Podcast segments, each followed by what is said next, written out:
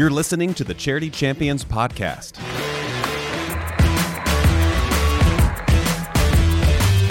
Each year, TFNB, Your Bank for Life, chooses 6 nonprofits from around Central Texas to recognize as Charity Champions. Tonight's Charity Champion is... Champions enjoy live on-field presentations at Baylor University home football and basketball games, online broadcast and print marketing exposure, and world-class leadership development through 360 Solutions, all at no cost to the nonprofit. In this podcast, we want to get to know our charity champions a little better. We're bringing those who help and those who have been helped into the studio to hear the stories behind the champions. On this podcast, Unbound. We have over 35 million slaves globally. We have more than any other time in history. Every country has laws against slavery, and every country has it. Executive Director Susan Peters talks to us about Unbound's mission to raise awareness about human trafficking. Making relationships with strangers on social media that are much older, seeing any kind of sexualized pictures and conversations is a huge red flag that they are getting themselves in a very dangerous situation. She also explains how this charity champion works with law enforcement to help victims through their own restoration process. They can recognize that they now have a drug issue, that they're in full-out rebellion in their homes and having a lot of conflict. They're dating someone or hanging out with people that their parents don't approve of, but they do not identify themselves as someone manipulating them for their own gain.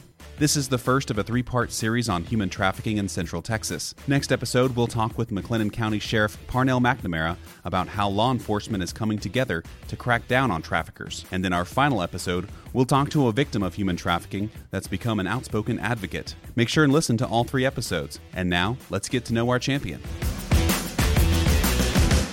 All right, Susan, welcome to the podcast. If you could start by just kind of introducing yourself to everyone. Okay. I'm Susan Peters, and I'm the executive director for Unbound, and our headquarters are here in Waco, Texas, and we have chapters around the nation and also Mongolia and Cambodia.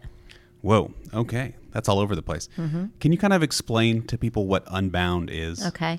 Unbound is an anti-human trafficking organization. Really, it started in 2012. Previous to that, I traveled internationally a lot with my job with Antioch Ministries International, visited a lot of our missionaries, and just hearing more and more stories about human trafficking, all the nations we went to, and just started praying and journaling, saying, man, we've got to do something about this. And so we formed Unbound in 2012, really thinking we'd do more international work.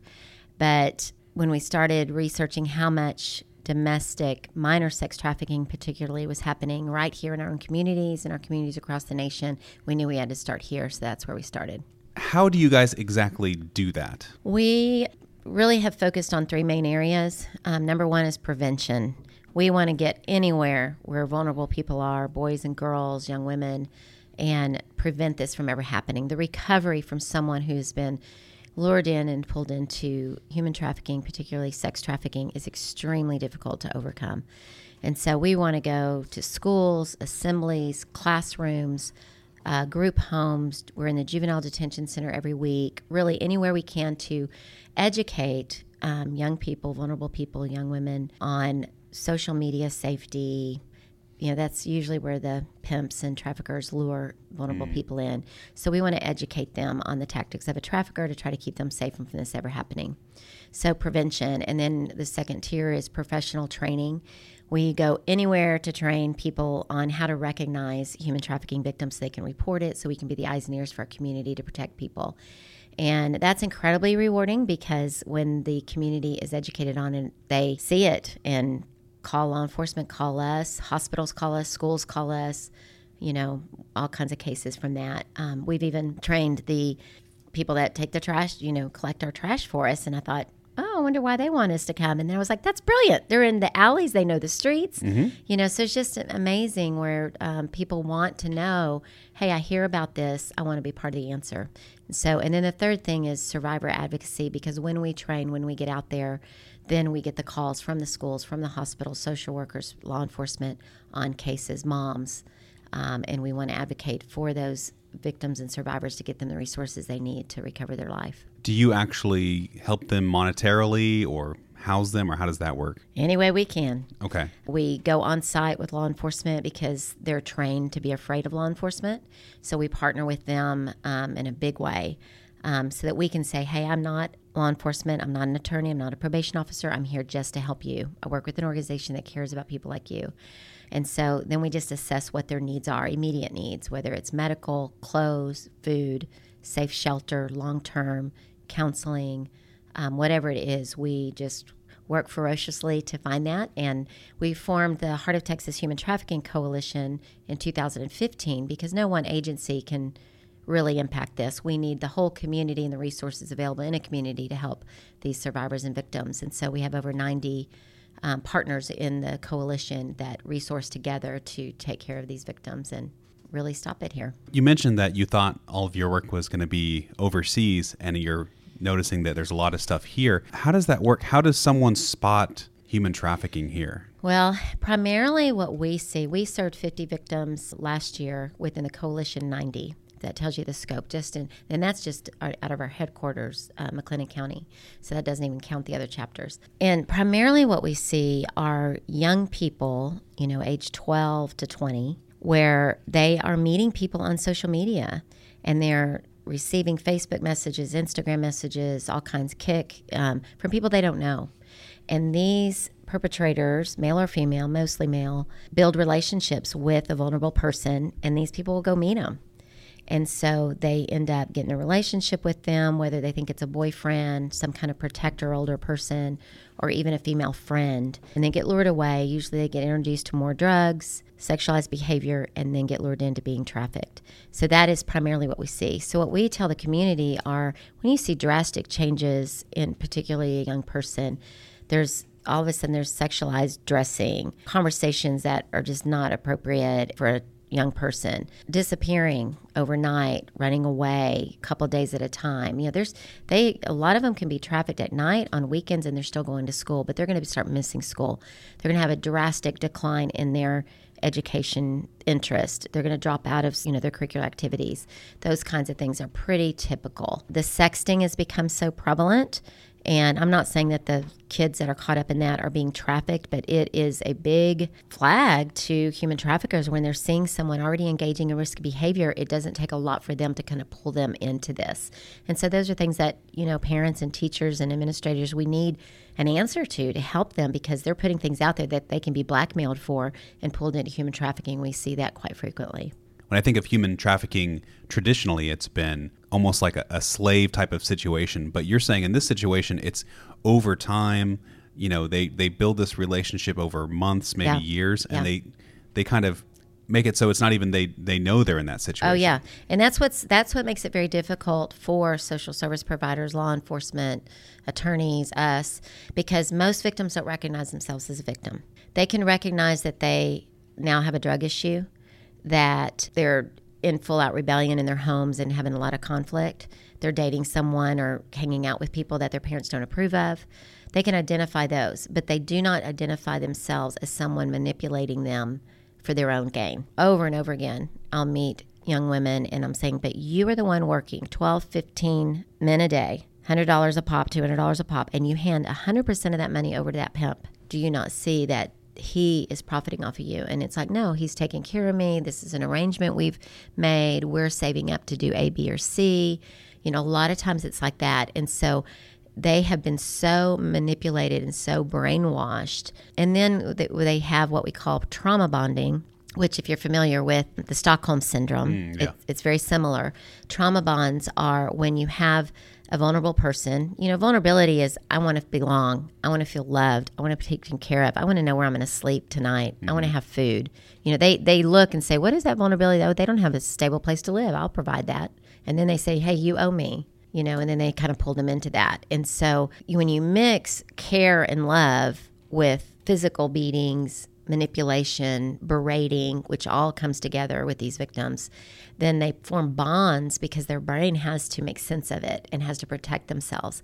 And so most of the time, I would say 99.9% of the time, if you intercept a young person, a young woman, a young boy or man, and you're saying, hey, do you have a pimp? Do you have a trafficker? They're going to say, nope. They're going to protect him.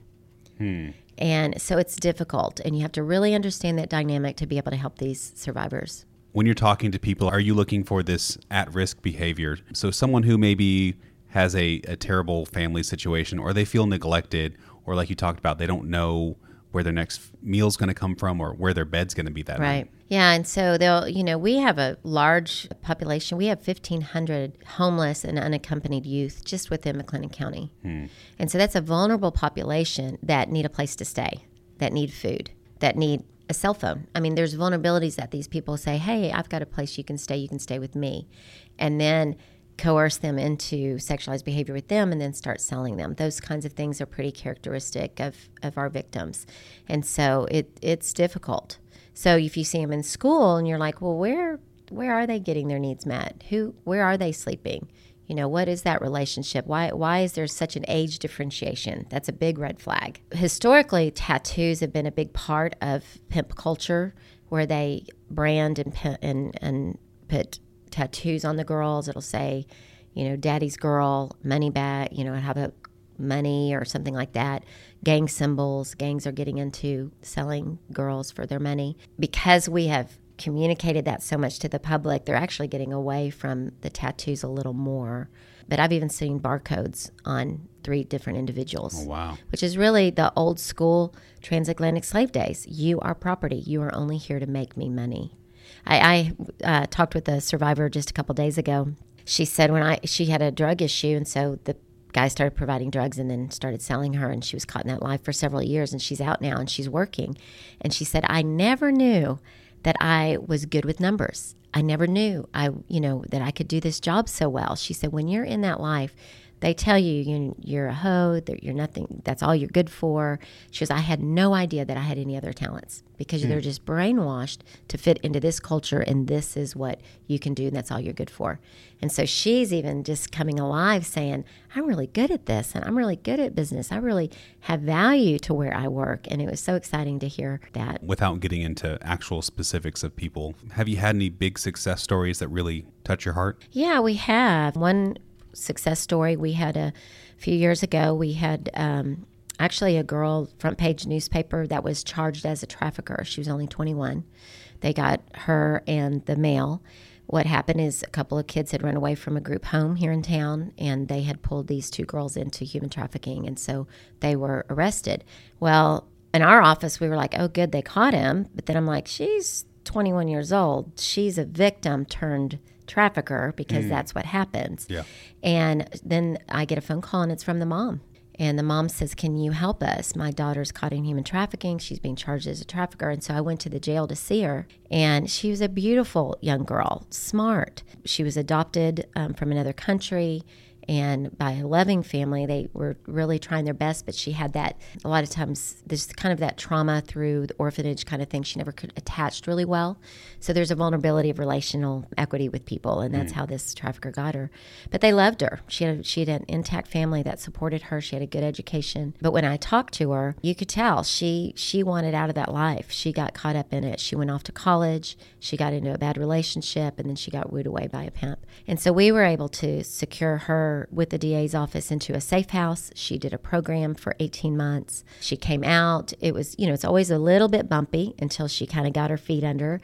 And she's been doing amazing, and she speaks for us. And just in the last 6 months, she's on staff with Unbound Fort Worth and speaks, and she's doing really, really, really well. And to hear her tell her story and to give back is really rewarding. Is that common for a trafficker who's a male to find, like, a female that they can use to maybe, are they using that female to put the other females at ease? What they do is, you know, a trafficker can be a solo guy who has 1 or 2 girls, or it can be a sophisticated network, gangs, the mafia, business. It's a lot of money. And so typically a pimp or trafficker will have maybe 3 to 5 girls, could have more. And the one that's been with them the longest, they call the bottom. They actually call them bottom something else, but I don't say that. And they call that group of girls a stable. And they try to paint a picture that that's their family. And so the one that's been there the longest is the enforcer. She usually will give them the drugs, train them on what to do, what to say, how to negotiate, things like that, collect the money from the girls, things like that. And that's a very, very challenging thing, because now you've got a victim turned perpetrator. So that can be very, very complicated. What kind of money are we talking about for the traffickers? Oh, you're talking a lot of money. One girl can make them $100,000 a year. And so that's tax-free money. So it is a lot. It is not unusual for us to see pimps and traffickers drive up in a paid-for Lexus, have $15,000 in the console. You know, it's a lot of money. You mentioned earlier about how you sometimes go with the police. Mm-hmm. Okay, so just kind of describe what that's like. Okay. There's two different scenarios. Well, there's many different scenarios. I'll give you one. One time I was on the way home, and one of our assistant chiefs called me and said, you know, someone located in the community, a young girl being pulled into a truck at the truck stop. He said, I know she's a trafficking victim. I know she's young. She won't tell me her name, how old she is, where she's from. And so I met them over at the police station, and I went in and interviewed her, and I explained to her what human trafficking was, and you could just see the light bulbs come on in her eyes.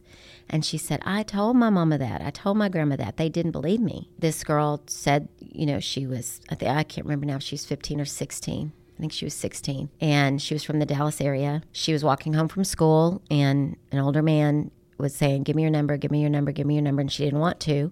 And she finally gave him a fake number.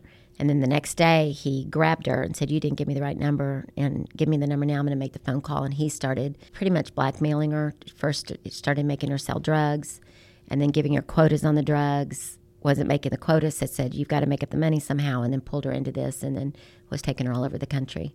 Right. And so as he's talking to her, he's probably thinking, $100,000 if I can get her on board. Oh, yeah. It's a lot of money. Mm. But it destroys these young people's lives. I mean, you just spiritually, emotionally, relationally, physically, it's absolutely destructive. And it's, you know, important that we're out there. And, the other areas that we've partnered with law enforcement are going into massage parlors. Those women are typically Asian women that don't speak English. They live on the premises. And it's labor trafficking at its worst. You know, they get paid a certain amount, but then they have to pay room and board. They can't leave the premises. Traffickers usually out of town, comes by once a week, picks up the money, and brings them 5-pound bag of rice or potatoes, or may take them to the store, let them pick out some food and bring it back. Everyone I've been in has surveillance where they are watched on live cam all the time. I mean, it's absolutely slavery. Okay, and so that has gone on here in Waco? Absolutely, absolutely. Yeah, we've shut down several massage parlors. Okay, are these girls illegal? You know, that's interesting. These Chinese networks are really smart, and so they actually are doing a legal process to get them their documents. So they're coming into the country legally? They're coming in as a tourist legally, and then these networks are working towards getting them their legal documents. And that makes it difficult, because initially we were like, hey, you know, we want to help you get into a different life, help you get your documents, things like that. And they're reluctant to leave that network because they're already far down the road with their documents. Right. And it's a very, very complex situation, but absolutely. And these women, these are not your normal massage parlors. These are advertised on websites that are advertising sex. They look, you know, they're right out in public. If you look around, they're everywhere on strip malls and things like that. But you go in and they do a massage and they have to offer sex. We've had phone calls which are saying, hey, I thought I was going to be the manager of a massage parlor, or I was going to be a masseuse, and they're saying that I have to do these sex favors, you know. And so every one of them are mandated to do that. Okay, so of all the human trafficking that goes on in the country, I'm talking about the United States, are most of them serviced by illegals or citizens? Citizens. Most of the human trafficking within the U.S. are U.S. citizens. And most of it is with regard to the sex industry. There's more labor trafficking than sex trafficking. Okay, so there's more labor trafficking. Yes. But you focus on... We focus on sex trafficking. But labor trafficking is huge, and we don't have enough organizations really helping them, and it's a complicated situation. Well, you mentioned something earlier about the tattooing, and you didn't use this word, but I think this is what you meant. It's almost as if the tattooing is like the branding of cattle. Mm-hmm. Am I reading too much into that? No. It's exactly what it is, because it's, you know, they take an individual and they rename them. Mm-hmm. They give them an advertising name. So they don't call them by their name anymore. They dye their hair. They replace their clothes with sexualized clothes. They reframe their network of community in this small environment. Pornography is going constantly to reshape their mind. and they're berated, told that's all they're good for. So it takes this person very far from where they once were. Right. Well, the reason I asked that is because I'm reminded earlier where you talked about the girl who told her mother and her mother didn't believe her. Right. I would think that most people would have difficulty believing a story like that, because who would be that inhuman? Yeah. To actually go to the extent of branding someone like cattle. Yeah. It sounds to me that one of the things y'all are involved in is the education of the public. Yes. About what this is. Yes, yes, absolutely. That's a big thing we did. We just got through a big awareness Friday night. We call it our Not in My City event that we have once a year, and Texas Attorney General Ken Paxton came. Mm-hmm. And we're so pleased with the support we have within our community and our community leaders. So our chief of police is there, our sheriff's there, Congressman Flores, Senator Birdwell, Representative Doc Anderson, you know, just great community support, Judge Coley. Just super thankful that the leaders in our community are saying, hey, we're going to be proactive on protecting the most vulnerable in our community. And so it's happening all over the nation, so we're not going to stick our head in the sand. We're going to say, hey, how do we educate and protect the vulnerable and say, not in my city. Mm-hmm. We're not going to allow this. Yeah. What would be the one or two biggest red flags to parents in this area that their daughter is being drawn into this? Maybe hasn't taken that last step, but is being drawn into this because of circumstances. Yeah, I would say you really have to look at the social media. I think parents are hesitant to, they feel like it's invasive, but in today's day, you just have to. I think that's a parent's responsibility to protect their young people, and young people want to be protected even though they fight you. Mm-hmm. And the making relationships with strangers on social media that are much older, and seeing any kind of sexualized pictures and conversations is a huge red flag that they are getting themselves in a very dangerous situation. Yeah. So how often does trafficking go on with the girl actually still living at home with her parents? Does that ever happen? Oh, mostly. That's mostly what happens is they're not kidnapped and taken out of state. Mm-hmm. And that kind of thing very often. It's mostly, they may take them a few cities away for the weekend or a couple of days, so they're disappearing and you're thinking they're running away and they're coming back. But most of the time they are still at home and leaving, and then eventually will leave. Right, so they're being groomed to leave permanently. Yes, yes, once they turn 18. Yeah. I think traffickers are starting to watch that. It's a much, much stiffer penalty for trafficking an underage girl. Any child who's under the age of 18 who is involved in the commercial sex industry. That could be pornography, strip clubs, being sold for sex, prostituting, anything like that. That is a sex trafficking victim, a human trafficking victim. You don't have to prove when they're 18 or under and they're involved in that life. You don't have to prove force, fraud, or coercion for human trafficking. Under 18 cannot be in that industry. Mm-hmm. They are protected under law as a human trafficking victim. 18 and older, you have to prove force, fraud, or coercion once they're pulled into this. Yeah, so what are the criminal penalties for someone who is convicted of trafficking in the context we're talking about, an underage girl? Underage can be anywhere from 10 to 99, depending on what the charges are and those kinds of things. So someone convicted of this is could be in jail for decades, and it could cost them hundreds of thousands of dollars in revenue that they are experiencing. And Unbound staff has a role to play in that happening to them. I would think that Unbound staff are a target of groups like this. No, you know, I mean, obviously it's, you know, we count the cost and all that kind of thing, but we feel very safe. We take a lot of precautions. We do not go and approach a victim, a trafficker, a buyer. We give that information that we get, and we partner with law enforcement, let law enforcement do what they do, mm-hmm. which is go after the bad guys. We don't go after the bad guys. Right. And so we maintain our position of prevention, training, and then come alongside to help the victims that are recovered. Okay. How will you know that you've been successful? and what you're doing? You know, I think we're successful when the community knows about it, they understand the elements of it, and they are signing up to be a part of protecting our community from this. That's success. You know, having more and more trainings, getting in schools, doing assemblies so that students can be empowered to combat this, maybe even be called into fields that would continue to work against this and stop this in our world. I mean, globally, we have over 35 million slaves globally. We have more than any other time in history.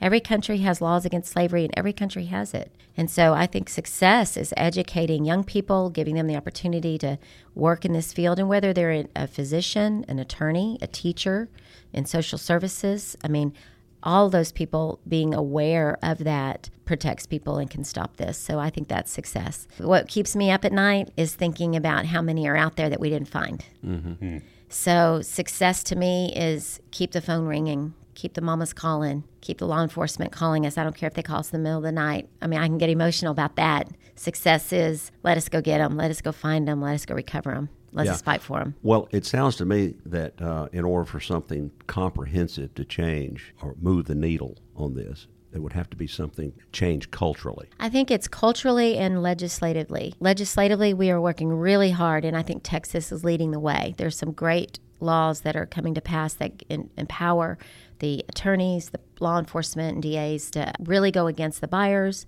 really come against the traffickers. Those things have to be implemented well. Sometimes they are, sometimes they're not, but we're getting better about that.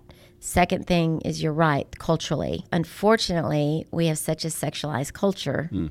And, you know, we've put up with commercials, we've put up with so many things that are crossing the boundaries and really victimizing women, you know, showing them in such a degrading light. Pornography is a hellacious feeder of human trafficking. Mm. You know, 50% of our victims are videotaped and put out there for pornography.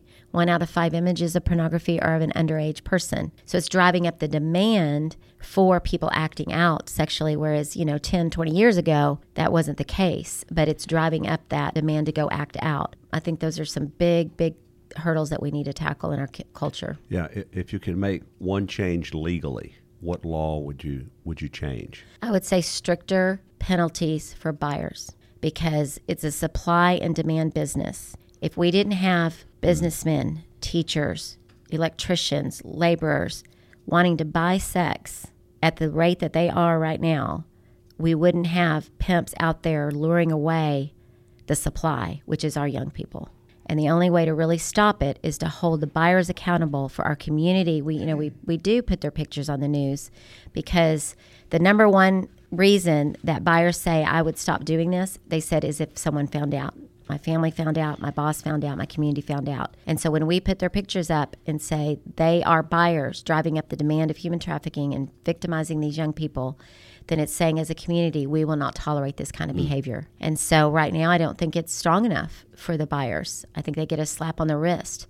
And I think people need to understand it's not to consenting adults. You know, 90% of the people out there being sold have a pimp or a trafficker that gets 100% of their money. And they are, every one of our girls have been locked in trunks, beaten, absolutely berated. They have no opportunity to leave, to get an education, to get their health in order, to make choices for themselves. Yeah. Well, Susan, I think you're even speaking about those that are above 18. Oh, yes, I am. Okay. A lot of times when people hear about consenting adults, they think 18 and above, it's all right. You know, and what you have described in terms of the mentality, the brainwashing that goes on, how could they ever consent to it? Right, absolutely.